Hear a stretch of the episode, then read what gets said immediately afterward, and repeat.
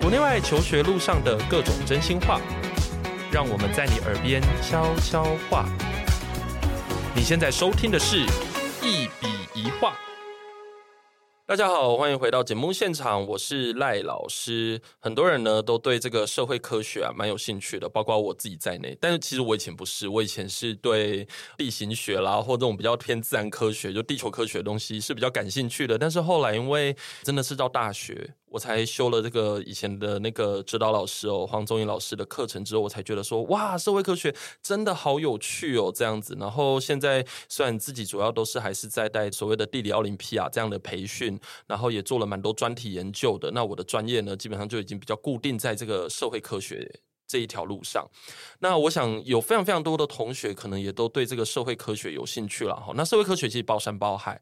非常非常的大，其实除了地理学之外，某一部分的地理学，除了地理学之外呢，像历史啦、国际关系啦，或者我们今天讲到像人类学啦、社会学，还有包括经济学，都可以统括在这个社会科学的大伞下面。那今天为了让大家稍微看一下社会科学的另外一个面向，所以我请来我的好同事谢达文老师来跟大家聊聊社会学以及他所认为的社会科学是什么。Hello，Hello，Hello，大家。大家好，我是谢达文。那我现在是在台大社会所是博士候选人。那平常呢也有在一些媒体写稿，就是一个自由撰稿人。那通常写的东西包含也有用数据分析，也有用访谈采访的方式，也有用资料整理的方式去谈一些不同的就是社会现象背后的一些分析这样子。嗯，因为谢达文，我想大家应该是或多或少可以在这个网络上啦，哈，就是看到他的文章，算是一个小有名气的。网红吗？没有，我才不是。哎，网红是个污名化的词吗？不是，我不用红，就红不起来。不然那这个要叫什么？网什么？没有没有没有，我只是一个自由撰稿人。对，yeah. 好的，对，因为特别是在某些议题上，很容易看到你的文章嘛，比如说转型正义，嗯。呃，就是其实也是看，包含跟编辑合作啦。那像最近有写过一些，也跟比如说性别平等有关的啊，然后也有跟就是近期的一些新闻事件比较有关系的。是，对，对，OK。你之前我们在聊天的时候，你其实还有聊到，就是说你自己好像本身是很关心像教育社会学像这样的议题，对不对？对，但是我写稿反而比较少写到教育，但是之前在学校里面就是是有在做教育相关的东西。对，因为我觉得教育这一块是在社会分析上面了，我觉得是非常非常有趣的。嗯，对啊，对啊。OK，好，那我们就一个一个来吧。我们今天其实有一个重点，是因为这个谢老师呢，他本身其实在这个指导学生写专题研究上面，其实还蛮专业的。然后，当然，因为谢老师非常的多产啦，哈，所以我们今天其实除了这个介绍社会学或社会科学之外，我们也希望可以透过谢老师的经验来跟大家稍微分享一下，就是平常如果你写稿卡卡稿了，卡字了，那该怎么办？然后以及我们到底要如何去发现一个有趣的现象？然后怎么从一个现象里面去延伸出一些有趣的观察，甚至是一些具有问题意识的 point？这样子，嗯嗯嗯嗯，OK。好，那你要不要先简单聊聊？就是。你为什么当初会想要接触社会学，或者说是怎么踏进这个门的？因为这应该是很多高中生会有的问题吧，就是觉得社会学很有趣。嗯嗯嗯。我当初哦，其实讲句非常诚实的话，是我高中的时候其实不太知道社会学是什么。我觉得很多人可能其实不知道。那我之所以大学的时候会填社会系，其实是因为在。二手书店里面找到一些社会学的论文集，又见林吗？不是不是，其实什么台湾社会学第四期就这种期刊。哦，那那时候因为我对于政治一向都蛮有兴趣的，那那一期刚好有几篇文章在从族群啊的角度在谈台湾政治的一些变迁。嗯，对，然后就觉得说哦，原来可以这样子谈，然后原来可以这样子去引用数据也好，引用历史的资料也好，来这样子谈这些事情，就觉得蛮有意思的。那其实就是。但是我对于这方面的阅读，其实从国中开始。可是国中我其实读法律比较多，因为那时候国中就是有一些政治事件。那因为这些政治事件的关系，我就开始对于就是说，哎，看到有一些法律系的教授在评论，其实，所以我其实最早是从法律的东西开始读，从法学，然后这东西有没有违宪啊？这东西有没有违法？从这开始读。那因为法学的东西读一读之后，就遇到法学可能有些人引用什么马克思啊，引用什么对，引用一些社会学的或政治学的理论，所以才借着这个又进一步就会习惯去图书馆。或者去二手书店。那时候高中生只能够省蛋饼的钱，然后买书，所以去不了。蛋饼的钱。对，所以也去不了书店，所以去二手书店。对，去二手书店或者去图书馆，就会去借一些什么跟政治啊、经济，所以都对社会科学的兴趣从这个时候来。在高中就借比较多政治、经济，然后。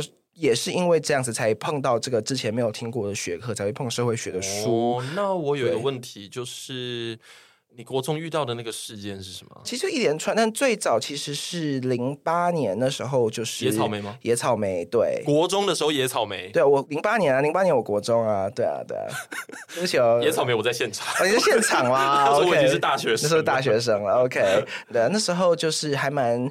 讶异的，就是说，哦，原来这些事情会发生。然后那时候，因为野草莓就是在检讨说，哦，集会游行法，然后警察的职权行使这些问题，那他就就会牵涉到关于言论自由、关于集会性自由的讨论。所以那时候其实最早是从那时候开始有兴趣，嗯、然后是对这种议题有兴趣。对，你其实算算蛮早熟的耶，就是、就是、对社会科学来说的话，嗯，就是那时候也算是有这个机会，就是比如说台北市立图书馆就有蛮多就是宪法的书或者是什么，你会去。市立图书馆读宪法。这就是最早是这样子读宪法，对，那时候那时候根本也不知道什么书，那时候看到哦有一个什么前大法官写的书，那吴庚啊，什么宪法的解释与适用，那时候国中在看这种书，谁会看这个？对，那是对，那时候其实也不知道吴庚是谁，就是乱看这样。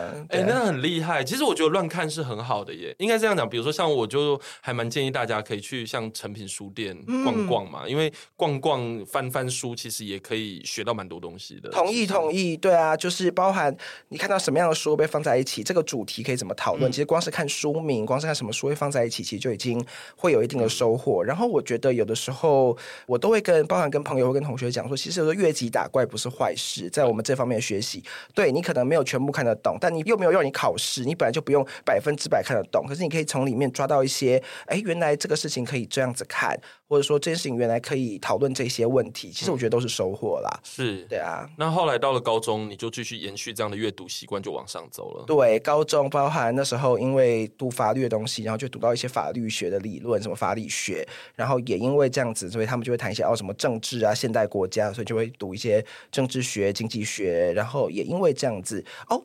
看到了什么？有一本薄薄的书，上面写《台湾社会学第四期》，就会想说这是什么样子的东西，所以就哎、嗯，就翻开来看这样子。嗯，对，历史其实也是对，所以你其实是在书堆里面找到自己，就是那种大量的阅读的过程中，就找到自己的兴趣。其实可以这么说，对。哎，所以你自己本身是一只书虫，算是，所以我到现在都还是 对对对，我现在书桌就是被一堆书占满这样子。哦，跟我一样，我也是，对，就是家里，因为我像我在整理家里。的时候，我就跟他们讲说，反正我一定要一面书墙，一面书墙，然后书墙就是一定要放很多书，嗯嗯、对，而且重点是一定会爆的，就书太多。太多了，对啊，对，就每一个爱书的人都是这样。可是你刚才却讲说，你高中升大学，好像不太知道到底什么是社会学，然后就选了，对。对就是那时候最早，其实就是因为读了那些论文集，然后就觉得说，哦，模模糊糊觉得说，哦，社会学就是做这一些东西啊，然后这一些东西是我有兴趣的。嗯、那时候就读到，那其实都是社会学，后来才知道都是老前辈，什么吴乃德老师，哦、吴乃德，对，吴乃德他们在谈说族群在台湾的政治转型、民主转型当中扮演的角色，嗯、然后包含王福昌老师在谈说族群的接触机会，嗯、怎么样子影响大家，呃，比如说闽南人、客家人，然后客家人外。想要外省人跟原住民彼此之间，你的这个接触的机会怎么样子影响你对不同族群的观感？我觉得，哎，这个蛮有意思的，对啊，嗯嗯，所以你刚才讲的这几个都很有名的，对对对，就是就是大学都是在读他们的东西，对对对，所以就是你读了他们的东西之后，你就觉得说好，那就选吧，对对对对对，OK。所以你觉得你选这条路，就说在你念大学的时候，你有觉得你选错吗？或者是念大学的时候比较没有。对，念大学的时候，其实因为我，我觉得这也是其实也可以跟大家分享，就是说，因为我大学就算成绩还不错，然后读这些社会议题的东西也是我喜欢的，所以就蛮容易被鼓励说啊，你就继续往下念啊，然后念研究所啊，怎么样子？我是念了研究所之后才知道说，其实你喜欢社会分析，喜欢这些知识类的东西，不一定表示你要念研究所，不一定表示你要做学术研究。其实比如说像我自己在写这些稿，做社会分析，然后包含现在可以把我写作的一些。经验分享给一些同学，就引导他们怎么去写作，怎么去写一个论证。我觉得这个反而是我比较有兴趣的东西，相较于就是比较理论性的学术性的研究。对对啊，但是你说大学的时候怎么想这件事情？其实大学的时候老师们就会鼓励说你继续往下念，然后我就继续往下念了。对，我之所以问这个问题，是因为很多的同学他们是在一个不知道。怎么选择的情况下，就决定了自己的科系。OK，然后去了科系的时候，因为就算你一开始可能觉得说，哎，对我想象中的社会系是这样，所以我念的社会系。但是呢，因为到了这个科系的时候，你可能又会觉得，哎，好像又开始有点格格不入。嗯，其实我到地理系一开始第一年的时候有这个感觉。哦，我那个时候就觉得说，对啊，我好喜欢。我那时候真的是做地形研究，我就觉得哇，地形真的好有趣哦，这样。可是到了地理系的时候，就觉得，嗯。就好像那个不是我要的，而且我发现我开始出现一些门槛，就是有一些过不去的坎啦。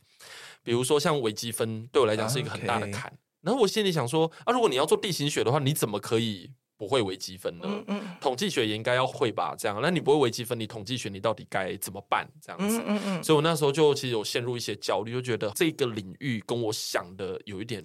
不太一样，不太一样，对，所以我那个时候才开始觉得说，哎，那是不是要转型？所以其实你在这个过程中，你其实蛮幸运的，因为这个其实就是你要的。那时候认为是啦，我现在就觉得说我没有要继续走学术研究嘛，可那时候其实是以这个为目标。那那个转机是什么？就是说你念到硕士，然后你也做了研究，就等于是你已经学会了一些研究方法，而且你真的亲身去实践过。那当然，这个时候我们当然会去想说，你我们到底要做什么？对，那是什么样子的原因让你觉得，哎，你好像可以做其他事情，你可能更快乐，而不是。继续在这个学术的这个研究的这个轨道上，那最早的契机其实就是最早就是在研究所里面开始觉得说，哎，我写得来，但我真的喜欢写这种文章吗？那比如说以学术研究来讲，他经常可能是一年、两年、三年，他去磨一篇文章，然后去把一个问题谈得很后面，他可能从这个个案，然后再往下去谈，谈到很理论的东西。可是对我来讲，我的兴趣好像没有那么理论，我喜欢读理论，理论性东西我可以读。可你要我就是都是在讨论说哦，这个理论上面我们可以怎么去修正过去的理论，我可能没有那么大的兴趣。然后是不是要花一年、两年、三年的时间去磨一篇文章，然后二十年、三十年当一个领域的专家？我其实觉得说，哎，我其实没有那么想当一个领域的专家。我比较想要就是今天台湾社会发生这个议题，或者说国际上有这个议题，大家蛮值得台湾的大家来讨论。那我觉得，哎，我就可以去整理这些资料，然后把它呈现出来。我可能花一天、两天、一个礼拜的时间，跟编辑讨论说，我想写这样的文章，然后我就把它呈现出来。接着我就可以去下一题，去下一题，去下一题。我想比较喜欢这样的模式。那后来也蛮幸运，就是有在媒体界工作的朋友有来找我说，哎，达文，你要不要来写一些文章？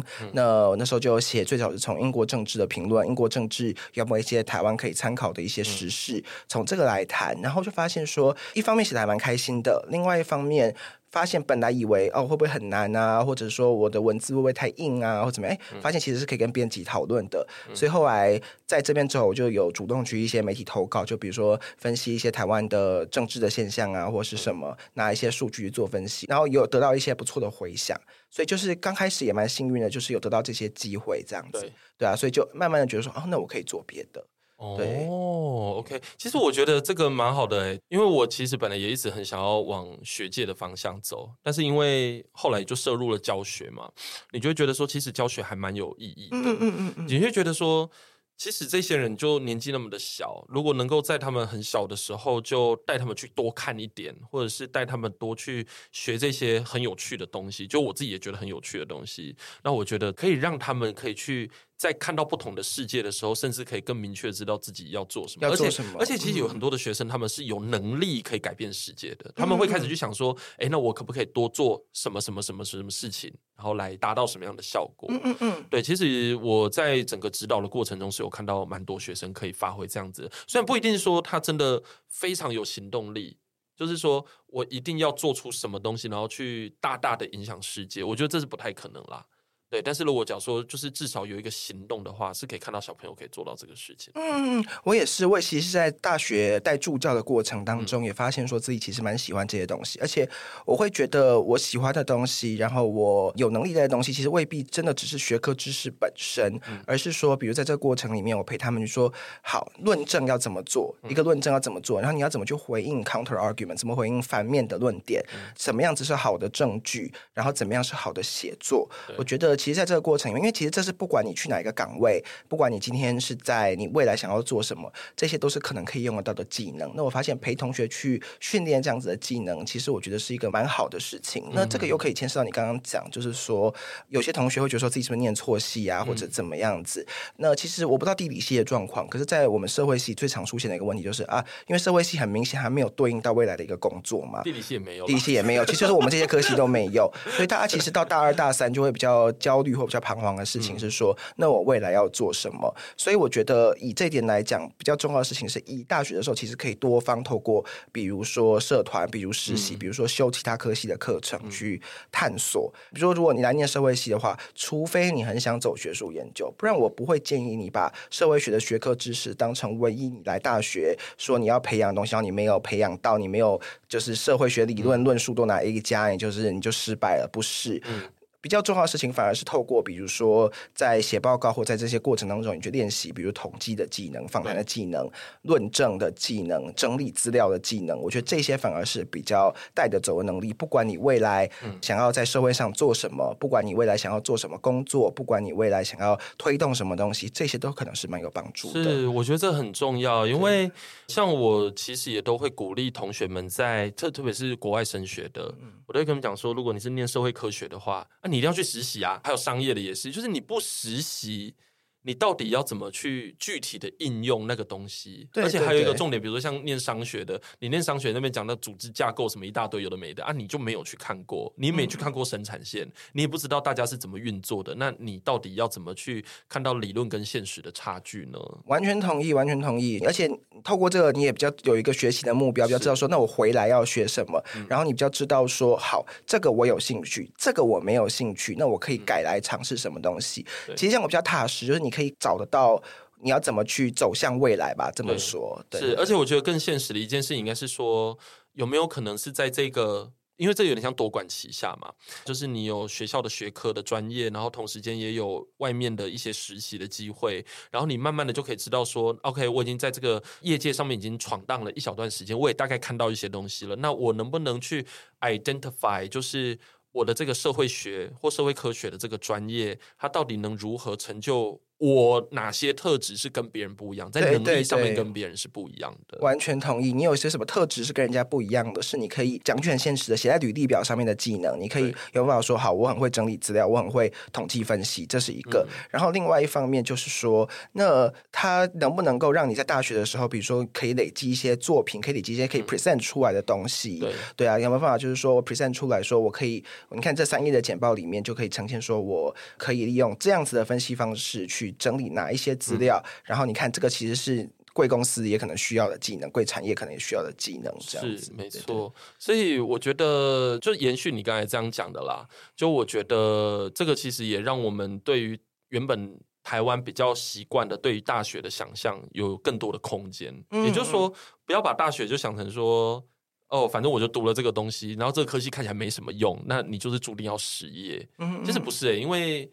大学只不过是你十八岁到 maybe 二十二岁这段时间其中一个场域而已。嗯嗯，其实你的场域的范围其实非常非常的大，你甚至可以是全世界。嗯，对吧？那那些东西累积起来才会造就。你说的能力，嗯嗯，你你能不能找到工作，其实跟这个很有关。对对，然后与其只是想说好做这个有没有用，有时候其实可以想的事情，我觉得是要怎样让它有用。嗯，就是比如说，如果你来社会系，九成人都没有要做学术，所以我觉得重点不是你比如说某一个报告写的，哎，不会听也正对，写的跟研究所的人多像。如果你没有那个目标感，你很容易就是变成说，哦，是不是符合老师的期待？是不是就？嗯，可是我觉得，如果说你脑袋里面有一个，就是说我写下来练习这些技能啊，练习这些能力，那其实你可能脑袋里面比较重要要设想的事情是说，好，我可能这个报告我不会写得很像社会学的论文，因为其实也不必要。可是比较重要的事情是我透过这个报告，比如说我练习了统计分析，或者我练习了资料的整理，我练习了什么样子的呈现，我练习了访谈的设计，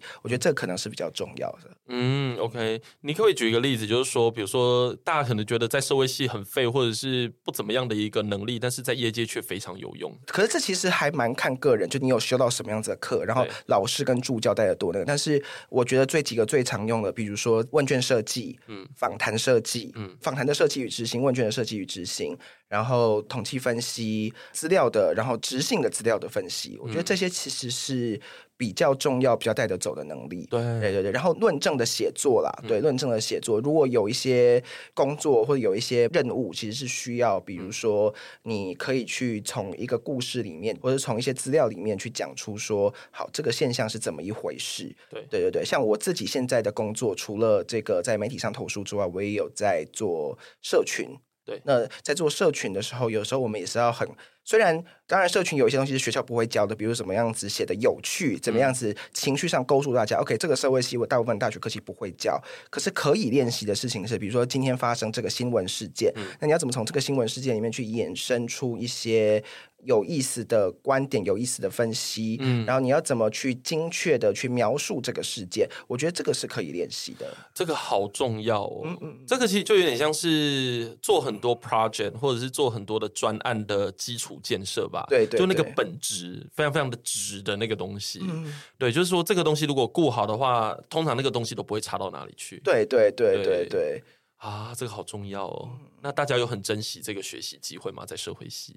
嗯，我觉得其实，我觉得这是大家一起的。我也蛮期待，就是比如说老师们在设计课程的时候，会不会其实有一些老师开始在往这个方向思考，就是说，既然我们现在知道大部分同学都不会走学术，那是不是我们在课程的设计上面也可以更往就是这个技能的方向去走？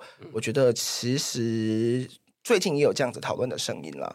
哦，真的、啊，课程改革，我觉得就是课程可能可以慢慢的往这个方向去走。嗯、现在好像那个很理论性的东西，好像现在在大学课程好像会比例好像会降低。对对对，有这样子的讨论。对，因为像地理系也是这样子，哦、就是太理论性的东西，嗯，会越来越少。因为我大学时代的时候，还是可以看到台大有蛮多课程，真的还蛮理论的。我自己是理论挂的，所以我自己蛮开心的啦。嗯嗯嗯。但是的确，因为像我们现在在做教学啊，像以地奥就非常的明显，就是他们现在其实没有很希望你可以做那么理论的东西，他希望的是做一个 problem 跟 solution 的东西。那那种东西的话，你其实就是找到一个可以解决的问题。然后以及你提出一个合理的解决方法，那也就代表说他没有强调你要做什么大量的文献回顾，要是把东西做的超深或者用了很难的理论，这个东西就比较没有了这样子。嗯嗯嗯嗯嗯嗯嗯，我听起来，当然我跟地理学不熟，但我听起来其实是一个好的发展诶。哦，为什么？就是说，当然没有错，应该说我们在学这些东西的时候，其实重点。大部分的人会需要用到的重点还是这种，比如说，好，我描述一个问题，嗯、然后我分析这个问题为什么会发生，然后我们提出一些解决方案。这个逻辑其实好像听起来是比较重要的，尤其是我觉得让大学生普遍来念比较难的理论，一方面他们可能会觉得比较挫折，这其实是蛮常观察到的事情。嗯、但二方面就是说，有的时候会陷入那种非常抽象的，然后非常呃，就是。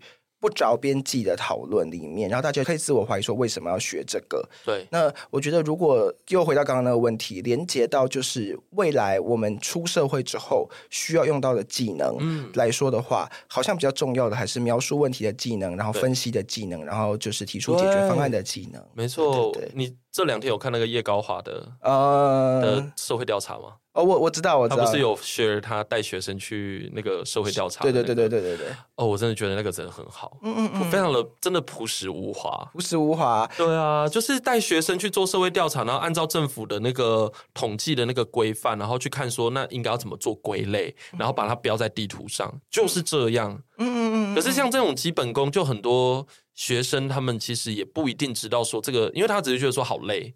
嗯，我以前在带学生的时候，我比较能够看到学生比较有能力可以做类似像这样的事。嗯，但是现在我不知道为什么，就是大家可能比较觉得很多东西没有那么多时间慢慢磨吧，所以像这种很基础的、这种很朴实无华的工作。好像就做的比较没有那么的多。嗯嗯，我现在讲的是高中生。高中生，其实讲到高中生，其实像这一届国中升高中国内的这个会考，这次国文科写作也出了就图表判读的题目。对，其实大家其实慢慢有在往这个方向，知道说语言表达，然后我们练习需要练习的技能，其实就是描述现象，然后做出分析，用自己的经验，用自己读到的东西做出分析。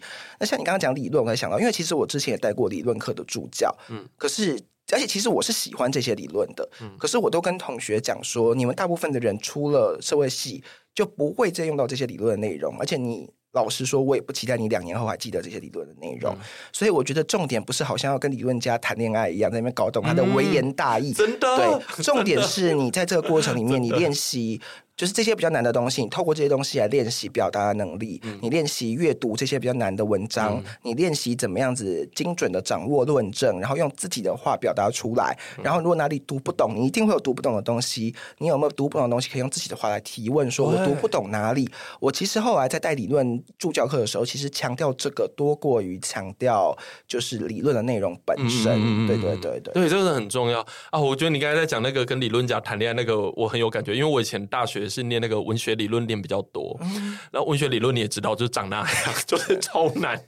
然后我当时就想说，靠，他到底在讲什么？可是我虽然不知道你在讲什么，但我觉得你好酷哦，就是可以讲这么多很奇怪的东西，而且竟然可以出书哎。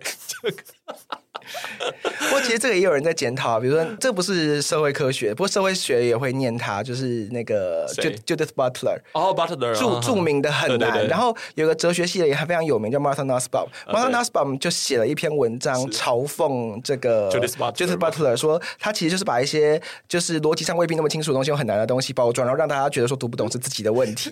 对。这也是有这种事情。马特纳斯邦很凶，对，嗯，对，纳斯邦是很凶，但我好喜欢他的东西哦。对对对，我觉得他的东西都好精彩哦。嗯嗯嗯，而且很清楚啊，很清楚。就是他真的写的很清楚。Judith Butler，我就是必须要读好几次，然后才想说他到底在 讲什么。对对对，就做性别研究的戏都要看过他。对啊，是个噩梦。如果你喜欢我们的节目，别忘了订阅。这样每一集最新的内容就会自动推送给你哦。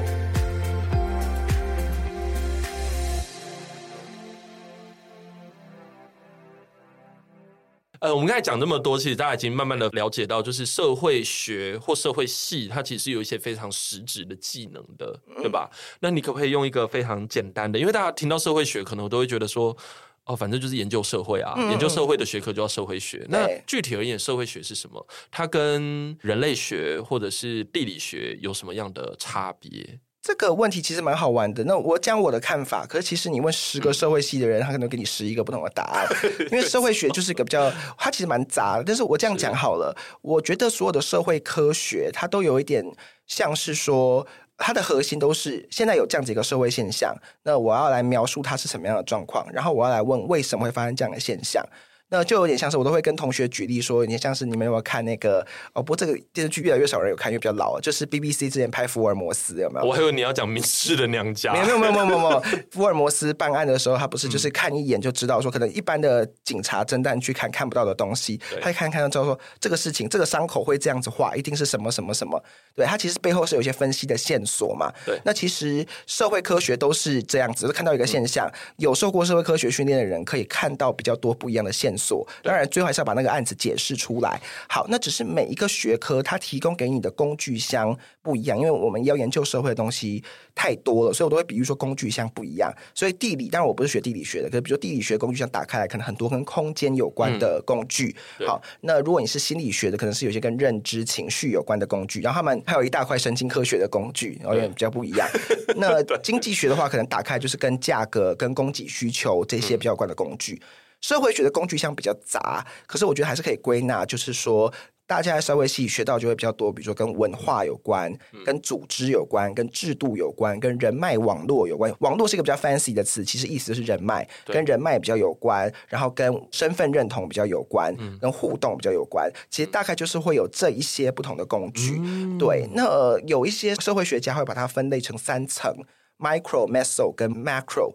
就是微观、中层跟巨观，所以微观就是人跟人互动，所以哦，我跟你在这边互动，那我们互动是不是有什么样的规则、什么样的习惯？嗯、然后我们会不会互动之间有什么样的感情，或是触发我们什么样的身份认同？对，所以这是一个。那中层的话，就比如说一个公司也好，或是一个政党也好，这种组织，组织在运作有它的规则，嗯，对。然后组织之间可能互相竞争或互相影响，它会怎么样互相影响？它会有一些具体的线索让你去做学习。对，制度可能怎么形成？可能怎么发挥作用？人跟人之间的人脉可能怎么样发挥作用，这是比较属于中层的东西。嗯、然后组织可能有组织的文化，组织内公司公司的文化，学校有学校的文化，是这是中层。那巨观的部分可能就比如说哦，整个国家好，或者是说资本主义，整个就是我们的社会资本主义听很 fancy，其实资本主义讲简单一点，就是我们这个社会主要的关系是老板跟员工之间的关系。对，好，那老板跟员工之间关系怎么样影响这个社会，或者说这个好台湾，我们这个国家有国家的文化，这个文化怎么样影响我们的生活的方方面面？对，好，然后政府的权力怎么运作，怎么设定游戏规则，嗯、这些属于比较巨观的东西。嗯，那社会学的课程就可以把它想象成，除了刚刚讲方法类之外，就可以分成三种。一种是直接讲我刚刚讲的，所以就可能什么文化社会学、嗯、社会网络、好社会组织，嗯、这些就是组织社会学，这些就是直接在讨论这些东西的。那第二种是把这一些东西综合起来应用在具体的生活领域上面，嗯、所以你就会有政治社会学、经济社会学、教育社会学、宗教社会学、嗯、劳动社会学。那他就可能就是把各种刚刚讲的哦，好，比如政治社会学，他可能就会又谈。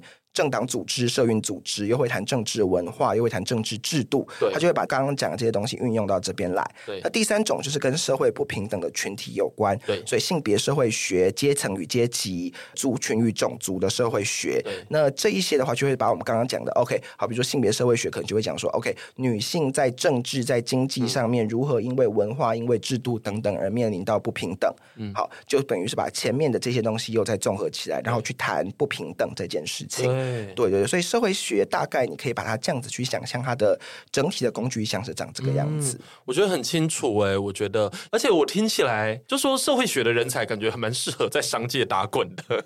其实我觉得是，可是就是大家没有这个习惯，所以我觉得其实还蛮适合的。商学有商学的专业啦，商学当然他们可能就会多教一点，比如说行销啊，然后金流啊这些问题。嗯、那社会学其实可能教比较多的，可能对你有帮助的事情是好，比如说消费者好了这群。消费者的有没有一些，比如说一些文化的信念，在他背后去运作，嗯、让他会想要这么做，而不是那么做，嗯、或者说组织有没有一些哦，我们这个组织的规则是怎么来的？嗯，对对对对对，就是其实它可以帮助我们有这些 insight。可是，一样又回到刚刚的问题，那大家在如果来念社会系，可是没有要走学术，九成人都不会走学术的状况下，其实重要的是学这些 insights 跟学这些方法的工具，而不是把。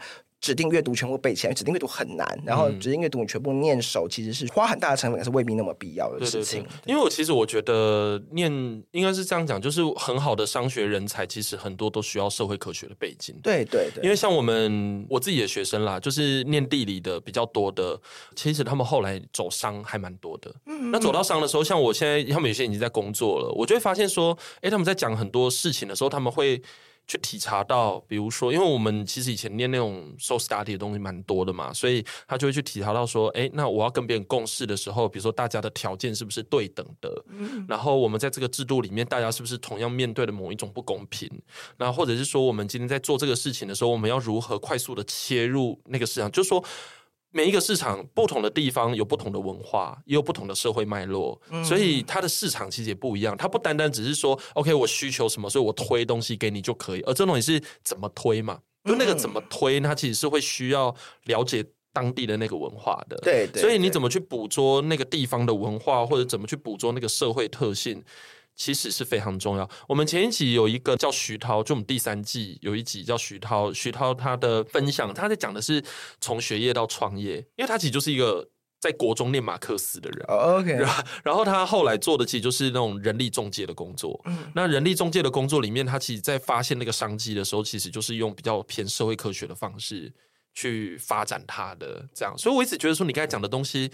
真的好适合每一个念商学的人都应该好好的读一下。嗯嗯嗯，我觉得这事情就是又回到我刚刚那个比喻，就是说福尔摩斯那个比喻，社会科学东西可以多给你一些 insight，、嗯、多给你一些分析的线索。可是又回到刚刚讲的问题，就是社会科学人经常缺的是一些商学，比如这个领域或这个产业入门的知识或者一些经验。嗯、所以又回到刚刚的问题，如果你是念这些科系的话，还是很鼓励，比如说你在大学的时候就去做实习，然后去累积一些作品，累积一些分析的作品，这样子。一方面你可以比较知道说需要的是什么，嗯、二方面其实也可以累积到你让人家看得懂的经历，让人家知道说，对，对我有做过这个。然后你看哦，我不但有你们这个产业需要的能力、需要的条件，而且我还可以额外提供这个 insight 作为一个加分的条件。所以应该说它是个加分条件。我觉得延续你刚刚讲的话，就是说、嗯、社会科学学了很多东西，我觉得它可以作为加很好的加分条件。嗯、可是加分条件之前，你要先让人家看得到你的能力，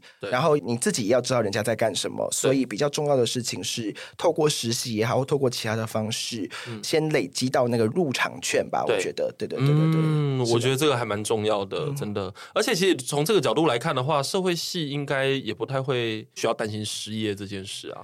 可是，其实就是我刚刚讲那个问题，就是我觉得我们系，我又很诚实讲啦，就是说我们那个时候就比较少培养大家去讨论怎么样子就业，然后怎么样去思考就业的问题。我那年大学的时候，现在好像好一点。我念大学的时候，大家其实是不太实习的，不太会去做实习，然后不太会去讨论就业的事情，所以大家到大四的时候就会比较焦虑、比较彷徨一点。那因为我们也比较没有那么多跟。前面学长姐的联系，所以我们也很很难看到说哦，学长姐以前是怎么准备的，然后他们怎么进入到这些、嗯、这些科系里面来，然后我们是不是可以参考谁的路线去进到哪个产业？嗯、所以我觉得，当然一方面是希望说，哎，我们的科系是不是以后可以。多做一点这方面的事情，嗯、然后多跟人家知道，不只是哦，你们未来找得到工作，而是要怎么找，对大家可以怎么去培养的。那另外一方面，同学如果要讲自力救济，有点奇怪，可是靠着自己的力量的话，嗯、自己可以做的事情就是自己先去接触一些相关的资源，然后可以提早去想这些问题。嗯、对啊，所以其实我觉得就是主动啦。嗯，就说如果讲到一个很基本的一个条件的话，其实就是要主动。嗯，因为其实因为我平常会 follow 蛮多社会系的 那个粉砖这样，然后我就发现像台北。北大学，然后还有东海，其实还有包括台大也出了书嘛，对，是林国民老师嘛，嗯嗯嗯，反正就是大家都有特别去讨论，就是社会系毕业的这些毕业生，他到底去做了哪些事，而且有请他们回来演讲，然后告诉他们说这一行到底在干嘛干嘛这样。然后我就觉得说，哎，这资源其实蛮多的啊，就是近年开始有比较多讨论啊，其实之前比较少。嗯、那我觉得就是还蛮乐见这个东西可以进一步再延伸到变成是说，好那。我们知道社会系的人可能还是找得到工作，社会科学毕业的人是找得到工作。嗯、OK，找得到工作不是问题，那问题是大家在大学的时候可以做什么准备，嗯、然后可以用什么样的方式来面对，比如说课堂的作业。那当然，我也很希望老师们或许比如说也可以去想说，那课堂上面是不是设计上面也可以做一点改变？嗯、但这个我们管不到嘛。那同学自己能做的事情就是说，那是不是在大学的期间有没有一些可以去参考的？比如说学长姐在大二大三的时候做的事情是什么？然后可以。刚刚你讲非常重要，就主动，就主动要知道方向在哪里嘛，是对对。所以如果说有那种学长姐可以去参考的，哦，大二大三的时候有去做怎么样子的实习，或者有去做什么样的作品，有去参加什么样的活动，我觉得给他们一些就是工具，尤其回到工具的这个比喻，嗯、给他们一些工具的话，我觉得会是蛮好的一件事情。那同学如果要自己。想办法的话，也是可以自己主动的去搜集相关的资讯哈，对然后可以跨科系的去参考。对，就是哎，其他科系的人在大二大三的时候做什么？那我们可以想想看，那我的人生规划里面是不是也可以做类似的事情？你刚才讲这个方法非常的好，因为其实跟我听到的国外大学的状况其实蛮像，应该是说。也适用于国外大学的情况，就是说，如果假如说你今天是在国外大学念社会科学相关科系的话，其实你在大概四年期间，除了就是跟着同学去找这些实习之外，其实同时间也可以多想想看你刚才讲的那些东西，嗯、就是说站在学生的角度来想，这样子、嗯、对。OK，那我们刚才其实有讲到一个点哦，就是念社会学或者念社会科学，我们其实就是要能够看到一个社会现象，并且去提供更多的 inside knowledge 嘛，这样子。嗯、那这里有个问题哦，就因为很多同学。其实，在国中、高中阶段，他们可能会开始想要做一些 project。嗯，那你有没有什么好的建议？就从社会学出发的建议，就是说我们要如何去看到一个现象，并且把那个现象提炼成一个有意思的话题。OK，好，那这边有几个我觉得算是我自己的经验，那可以给大家做参考。就是第一个，从主题到问题，嗯、就是说，其实到大学都是，然后国高中当然也是。嗯、问同学说：“哎，你对什么有兴趣？你想做什么样的研究？”嗯、大家可能会讲一个主题啊、我对于社会运动有兴趣，我对于我随便讲台湾的同婚、同志运动、同志平权的运动有兴趣。OK，这很好，但这是一个主题，这是个 theme。那你要怎么把 theme 变成一个问题？你后面有一个问句。你要把它变成一个问句，就是说你要问他的什么。好，那你要问他的什么这件事情呢？你就要去想，那问句要有疑问词嘛？你就要想，你问的是什么样的问题？你问的是一个描述性的问题吗？是个 what 的问题吗？是一个这个事情有一个可能大家比较不知道的环境，要把它描述出来吗？还是你要问的是一个 why 的问题，是个分析性的问题？嗯、是你要问为什么这件事情会发生？还是说你要问的是一个评价性的问题？是要问说这件事情它好不好？它对不对？好，它其实是不同的疑问词，你要去想。以你今天的目标、你的任务，还有你今天比如说你要投稿的比赛或者是这个专案来说，你要问的是一个描述性的问题、分析性的问题、评价性的问题，哦，还是是一个实务性的，要如何解决？好，还是这个要如何解决这个问题的问题？你要想清楚你的问句是什么。我们有了问句才能够写答案。对，当然你随着收集资料的过程里面，你可能会发现哦，我收集不到原本那个问题的资料，但是我可以回答别的问题，所以你可以回去修改那个问题。可是我都跟同学讲说，你每一步都可以换方向，可是你每一步要有方向。对，对对对对，所以你可以用这个问句来做引导。嗯，那以社会学来讲，我们最习惯问的是 why question，是问为什么。那问为什么的话，我都会跟同学讲说。为什么？你可以把它想成，当然这也跟你的研究方法有关。如果你是一个比较量化的研究的话，你可能就会把它当成为什么就是一个 Y 嘛，结果是怎么样子？嗯、那你可能就会想说，他受到哪一个另外一个东西就是 X 的影响？然后你可能会想说，哦，X 对 Y 的影响是对每个人都一样吗？还是在不同人身上有不一样？这个统计术语叫做交互作用。反正就是说，X 这个因素哈，年资或者是说好变成妈妈好了，成为父母亲对你的薪水有影响。可是是不是随着你的性别，你是当爸爸还是当妈妈，对薪水影响会不一样，是不是？同样是当妈妈的人，你在不同的工作上对薪水是影响不一样的。嗯、好，这个是一个可以讨论的东西，不管是量化或质化，你都可以去想一件事情是，你问那个为什么，我都会跟同学说。你问为什么？为什么后面那个现象要清楚？就是比如说，为什么谁做了一个什么行动，或为什么这个结果会发生？然后我都会跟同学说，如果你要让你的为什么有趣，有一个很可以用的句型，这不是铁则，但是一个经常可以帮助你的句型是，你前面要求自己加一个明明就，明明就怎么样？为什么还会这样？这样就可以把这个问题的 puzzling 哪边让你困惑，让人困惑，为什么值得解答？好，可以。点得更清楚，比如说，你可以用一个比较的逻辑，为什么其他人都不这样，可是他会这样？嗯，好，为什么跟他相同条件的国家或者组织或者人都没有这么做，但有一些人会这么做？好，或者反过来，为什么其他状况下这个结果都会发生，可是其他很像的状况下某个结果有发生，但是在这个个案里面没有？你可以善用比较的方式，或者你可以用比较体系性的方式。所以体系性的方式是，你可以去想说，好，那是不是说 Y 的发生是不是有可能跟其他的事情？你可能有一些初步的假设，你可能会去想说，它其实是跟其他东西有关联。嗯，就是你可以用一些技巧去让你的为什么更有趣。嗯，对对对。哦，比如说像稍早我们在谈那个蓝雨，我们也可以这样讲，就是说明明蓝雨的医病比还不错。但是为什么他们还是会觉得自己的医疗非常的匮乏？对对对对对，类似像这样。对，那如果像这样子的问题的话，你就可以开始，为什么那个明明就很重要？因为你知道哦，明明就医病比在全国算起来还不错，那为什么还是实际上会看到医疗匮乏现象？或是像你刚刚讲，为什么人们主观上认为医疗匮乏？那是大家用不到这些资源吗？还是这些资源他们认为哪一些关键的需求不够吗？对，那些明明就就可以帮助你去想说，你要怎么进一步回答这个问题。嗯，对，我觉得这是一个非常实用的方法耶。明明就，明明就，对。我们这个时代人就会明明就，明明就他比就，对，明明就这样子。对对对。哎、欸，我前几天有看到一个那个影片，然后他就在讲说，其实有一句话，就面对情勒的时候很好用。就是说话不能这么说，话不能这么说，对，话不能这么说。就是我觉得你今天这个也是一个金句，哎，就是明明就是一个发展研究问题的一个好方法。嗯嗯嗯，对对对对。其实我觉得该讲一个点，我自己非常有感触。比如说同学们，他们可能看到一个现象，他觉得诶，他感兴趣了，可是当他要研究问题的时候，其实问不出来。嗯，对。那这个问不出来，其实就是他还没有非常清楚的，就是让。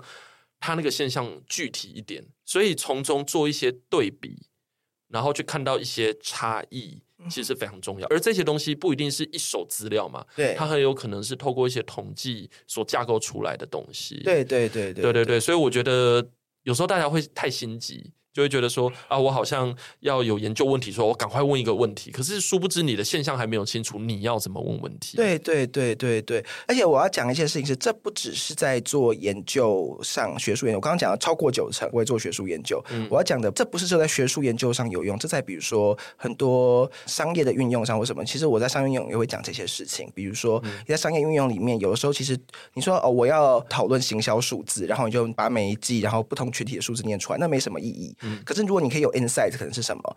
哦，为什么？比如说我们本来明明想的 TA 不是这样，那为什么有一群人哎购买意愿比我们想象中的高？嗯，你可以把它跟你原来的想象预设做对比，就可以透过这个去生出一些 insight。嗯，好，或者是说像我自己在写的报道里面，我们可能就会去写说啊，比如说明明就有意愿的母亲，为什么她没办法回到职场？我之前写过类似这样子的报道，这是跟新闻跟媒体记者合作的。那我们就会透过一些数据，然后去谈说哦，比如说妈妈的回来的困难在哪里？那你可以去想说，她有意愿的状况下，为什么哪里有困难？或者说，我再举一个，我最近现在正在做这个搞不好 Podcast 播出的时候也会已经上线，但是还没有。嗯、对我现在正在做的一篇文章是跟二零一九年的运动之后有一些香港人来台湾嘛。嗯、那如果说我今天完全没有问题，我就说啊，这是我的主题，我想要做在台港人的这个生活，嗯、那这就很无聊嘛。或者说你就会有发散，你就不知道你要写什么。可是我这次我就目前跟编辑讨论聚焦在一个问题上，我就问说，这些人他明明比如说。可能没有公民身份，然后可能来台湾，他没有身份证，那来台湾可能就一年两年，而且他们还是觉得自己是香港人啊。可是为什么他们当中有一些人也对台湾的政治非常关心？他们很热烈的去参与这些事情。那你透过这个，你就可以去很聚焦的去回答这个问题：说好，他们透过什么样子的管道去了解到台湾这些议题？他们为什么会去关心这些议题？这些议题来对他们而言的意义是什么？你就可以比较有聚焦去谈这件事情，不然就讲说。哦，在台港人的处境，或者是即使你是说在台港人的政治参与，那你到底要谈什么？然后你就变成是很干的，在这边讲说，哦，有些人会去 A 活动，有些人会去 B 活动，就很发散。对，但是你一旦有一个比较坏的问题，然后有一个明明就的问题，就可以比较聚焦在我就是要回答这件事情为什么发生上面，然后你就有一个谜团，有一个谜团，你就可以讲故事。嗯，对，所以明明就。超好用，我觉得很好用，这是我自己的一个独门，也不是独门啦，但是就是对我自己小技巧，小技巧，我自己在带助教课学生的时候，我都是这样子带，然后我自己在写报道或评论的时候，我也经常是这么做的，就像我刚刚举的例子。嗯嗯嗯因为听起来真的是非常非常的好用，就是因为我自己如果假如说在带学术写作的话，我比较不是这样想，基本上我的招数就是先抓架构，嗯，那我只要架构抓出来的，剩下再来调整，填那个骨肉，对对对对，再填骨肉。那所以我通常都只有做到前面那个比较差异的那个部分啦。嗯，所以明明就这一招，我真的觉得真的还蛮不错，特别是对那一种